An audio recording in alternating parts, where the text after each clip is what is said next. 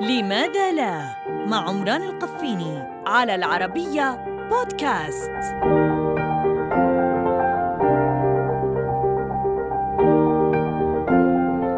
لماذا لا يجوز مضغ الثلج؟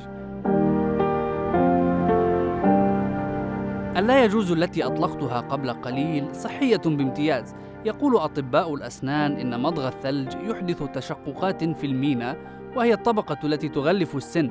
وبالتالي المصير شبه المحتوم وهو التحسس من الأطعمة والمشروبات الساخنة والباردة. كما أن الأحماض التي تنتجها البكتيريا يمكن أن تخترق الطبقة اللينة من الأسنان وهي العاج بسهولة أكبر وتسبب التسوس. هذا إذا كسرت لك سن وأنت تمضغ ما لن أعرف سر المتعة فيه. المشكلة أن مضغ الثلج ربما يكلفك رحلة شاقة إلى طبيب الأسنان.